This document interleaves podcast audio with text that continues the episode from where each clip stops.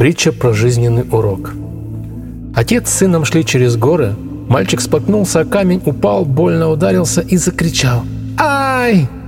И тут же услышал откуда-то из-за гор голос, который повторил за ним «Ай!». Любопытство одержало верх над страхом, и мальчик прокричал «Кто тут?». Рассерженный он закричал «Трус!». Мальчик посмотрел на отца и спросил «Папа, что это?» Мужчина, улыбаясь, крикнул «Сын, я тебя люблю!» Мужчина крикнул «Ты лучший!» Ребенок был удивлен и ничего не понимал. Тогда отец объяснил ему, люди называют это эхом, но в действительности это есть жизнь, возвращать тебе все, что ты говоришь и делаешь. Наша жизнь – это просто отражение наших действий. Если хочешь больше любви от мира, отдавай больше любви окружающим. Желаешь счастья, дай счастье тем, кто вокруг тебя. Хочешь улыбки от души, улыбнись от души тем, кого знаешь. Это касается всех аспектов жизни. Она нам возвращает все, что мы ей дали. Наша жизнь не совпадение, а отражение нас самих. Притча про ожидания от жизни. Один известный художник написал свое очередное полотно – в день презентации его публика собралась, много журналистов, фотографов, известных людей. Когда подошло время, художник сбросил с картины закрывающую ее ткань. Последовал взрыв аплодисментов. На картине была изображена фигура Иисуса, легонько стучавшегося в дверь дома. Иисус казался живым, прислонив ухо к двери. Он будто хотел услышать, отвечает ли ему кто-то внутри дома.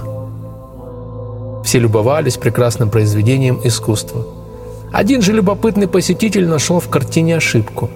Дверь не имела ни замка, ни ручки. Он обратился к художнику. «Но эта дверь, похоже, закрыта изнутри. Она без ручки. Как же в нее войти?» «Так и есть», — ответил автор полотна. «Это дверь сердца человека. Она может открыться только изнутри. Все мы ждем, что в нашей жизни будут любовь, радость, сочувствие, счастье, успех — но для того, чтобы они появились в нашей жизни, нельзя сидеть сложа руки. Нужно предпринимать действия, хотя бы просто открыть дверь. Притча о дружбе. Жили двое соседей. Первый купил кролика своим детям. Дети другого соседа попросили, чтобы им купили какое-то домашнее животное. Отец купил им щенка немецкой овчарки. Тогда первый сказал второму, «Но он же съест моего кролика». «Нет же, подумай, Моя овчарка – щенок, и твой кролик еще ребенок. Они будут расти вместе, станут друзьями. Проблем не будет. И похоже было не то, что хозяин собаки оказался прав. Они выросли вместе и стали друзьями. Было нормой видеть кролика во дворе у собаки и наоборот. Дети были счастливы. Как-то хозяин кролика со своей семьей уехал на выходные, а кролик остался один. Была пятница. Воскресеньем вечером хозяин собаки со своей семьей пили чай на веранде. Когда вошел их огромный пес, в своих зубах он держал кролика, помятого, грязного, от крови и земли. И что ужасное всего, мертвого. Хозяева накинулись на своего пса и чуть не прибили собаку. Сосед был прав. А что теперь? Нам только этого не хватало. Через несколько часов они вернутся. Что делать? Все переглядывались между собой. Бедный пес скулил и плакал, зализывал раны. Вы себе представляете, что будет с их детьми? Кто-то из детей подал идею. Давайте его посушим хорошенько феном и положим его домик во дворе. Так как кролик не был порван, так и сделали. Кролика положили в его домик, уложили голову на лапки. Казалось, он спит. И тут же услышали, что соседи возвращаются. Хозяева собаки бросили в свой дом и закрыли двери. Через несколько минут они услышали детские крики «Нашли!» И через пару минут к ним постучали.